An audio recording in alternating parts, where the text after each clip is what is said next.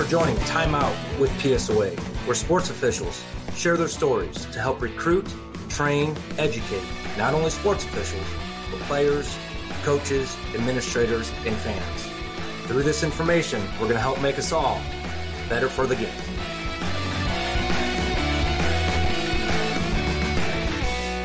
Thank you for taking time out to listen to this podcast. If you're lis- listening to Time Out with PSOA, you are either a sports official, you would like to learn more about sports officiating, or you're contemplating becoming a sports official.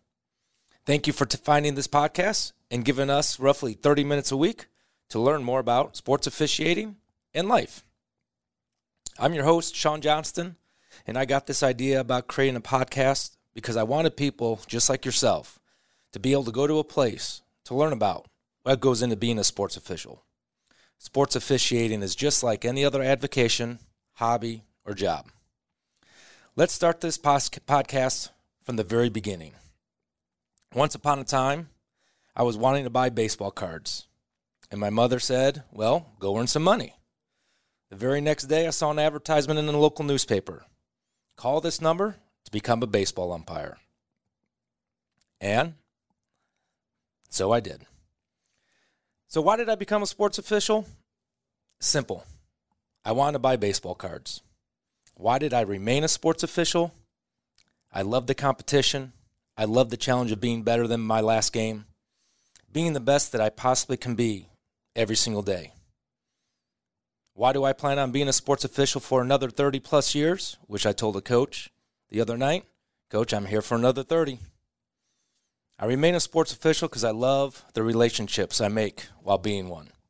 Not only with my partners, but with the players, with the coaches, and with the fans. And as I look back in my career, you start seeing the second generation and third generation going through sport and life. I'd like to hear your story of why you became a sports official. Why did you stick with officiating in the beginning during the tough moments? Why are you going to remain a sports official in the years coming? You can share these stories at our Facebook page by searching PSOA.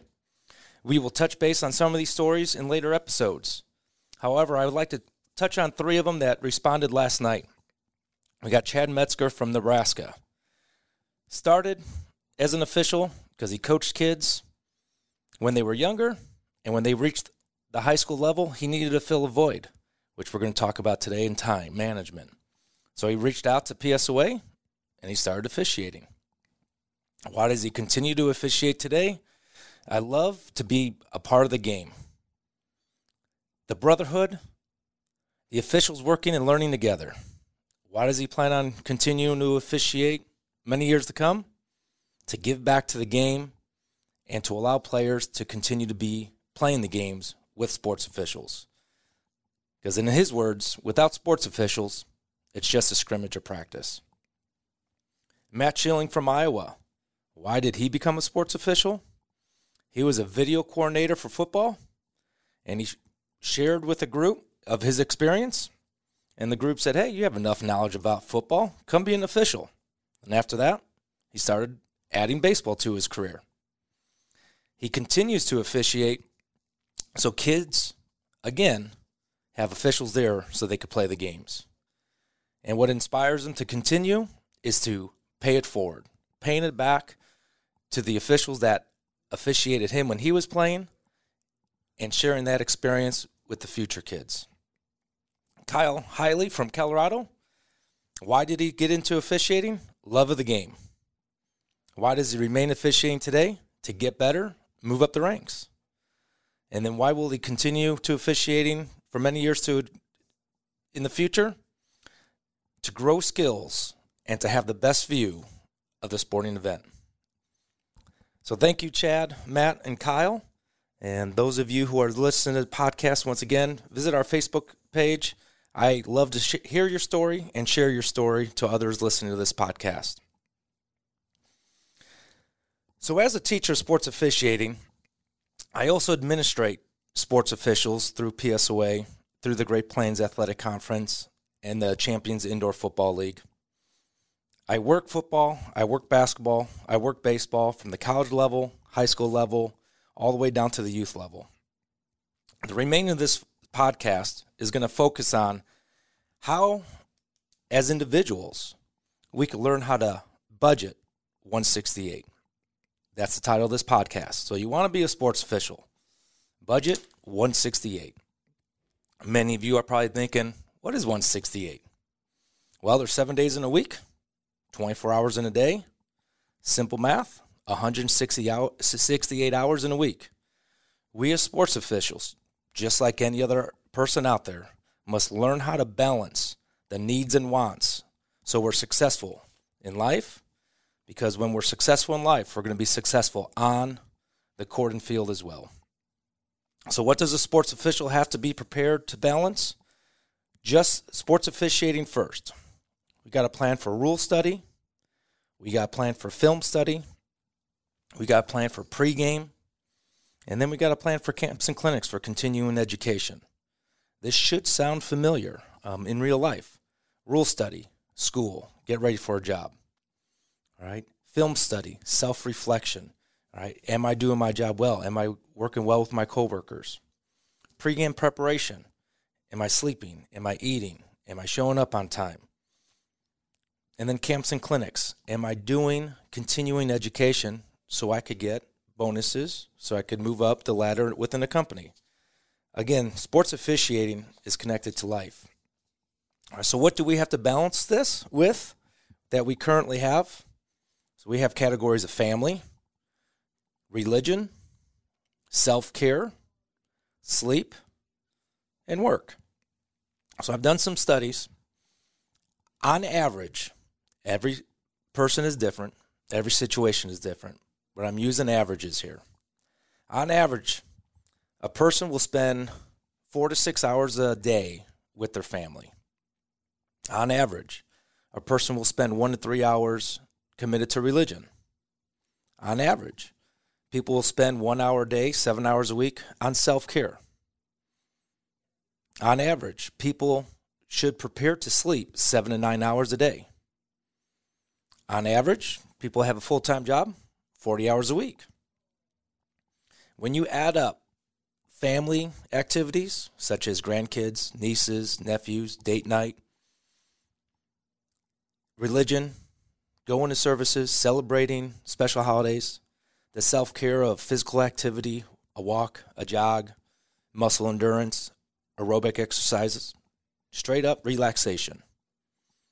Sleep eight hours a day, work 40 hours a week. That's 118 hours already budgeted in a person's life. So now you have love of the game. You're looking for an extra set of, set of cash to spend on a vacation, to buy a new car. you have 50 hours a week to dedicate to sports officiating. Another post we put on Facebook was sports officials who are actively working. How many hours a week do you dedicate to sports officiating? And here's the results. 3% 1 to 8 hours a week, 24% 11 to 20 hours a week, 43% 21 to 30 hours a week, 31 to 40 hours a week, 27%, and then there was 3% who spend more than 40 hours a week on sports officiating.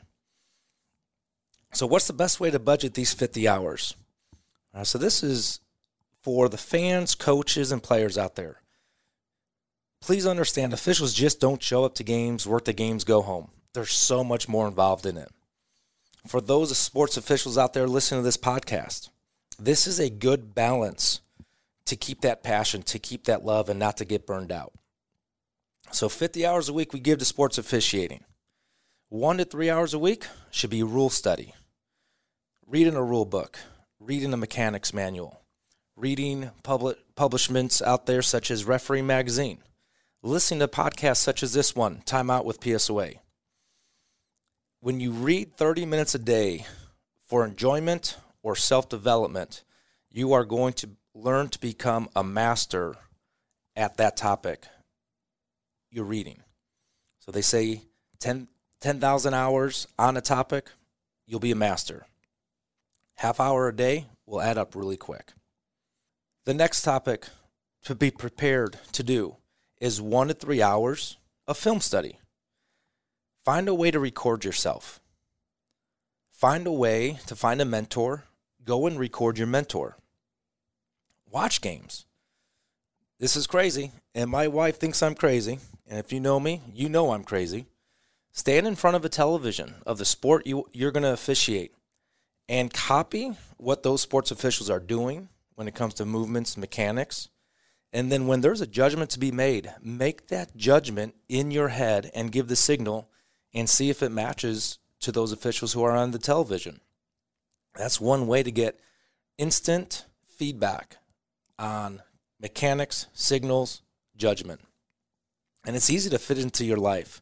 You think about the times you watch television now, instead of watching your your show or news, watch a sporting event. Stand up, officiate the game while watching the TV.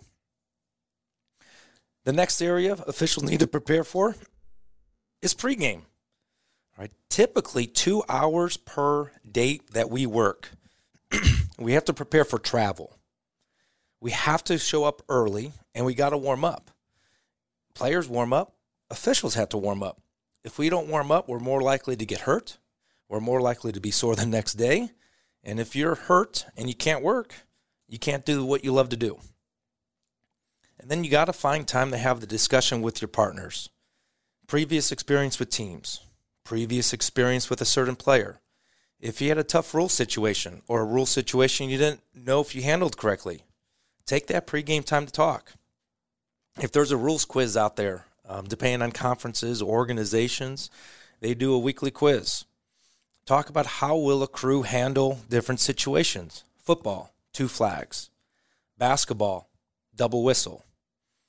Baseball, pulled foot swipe tag. Soccer, fouls away from the ball that the assistant referee see. Volleyball, different judgments in or out. These are all things that we could talk that help us share knowledge, help us get ready for the game. And then the last part, besides games, is camps and clinics. I will say, as a supervisor, I encourage officials to go to one camp, one clinic per sport per year. And you're not going necessarily to get hired and move up, but you want to go with the purpose of learning more. Because the more you learn, the more you can share with others. And what, what I have found is those who share with others and teach others, you become a better sports official. Um, so those camps and clinics give you additional information that you don't always read in the rule book. You don't always get from the mechanics manual. Um, it, it's tricks and tips of the trade. so ask your mentors what clinics are good for you. Not every clinic is for everybody.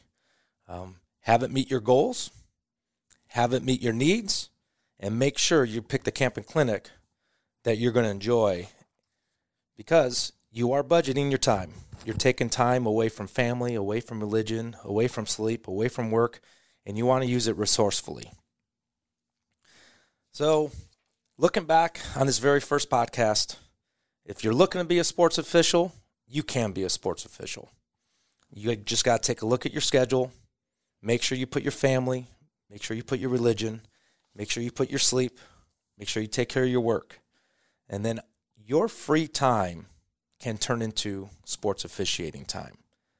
50 hours a week, that's above the average. Right now, according to our, our poll, 24%, 20 hours a week. 43%, 30 hours a week.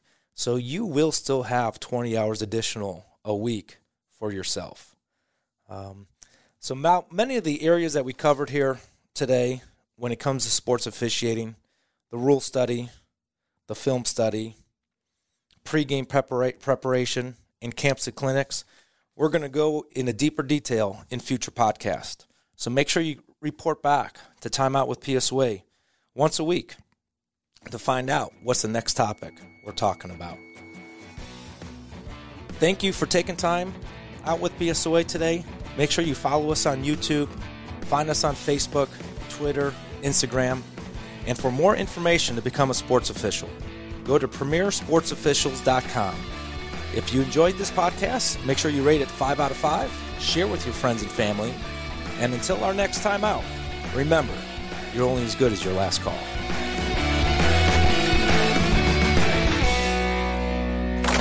A Hurrdat Sports Network production.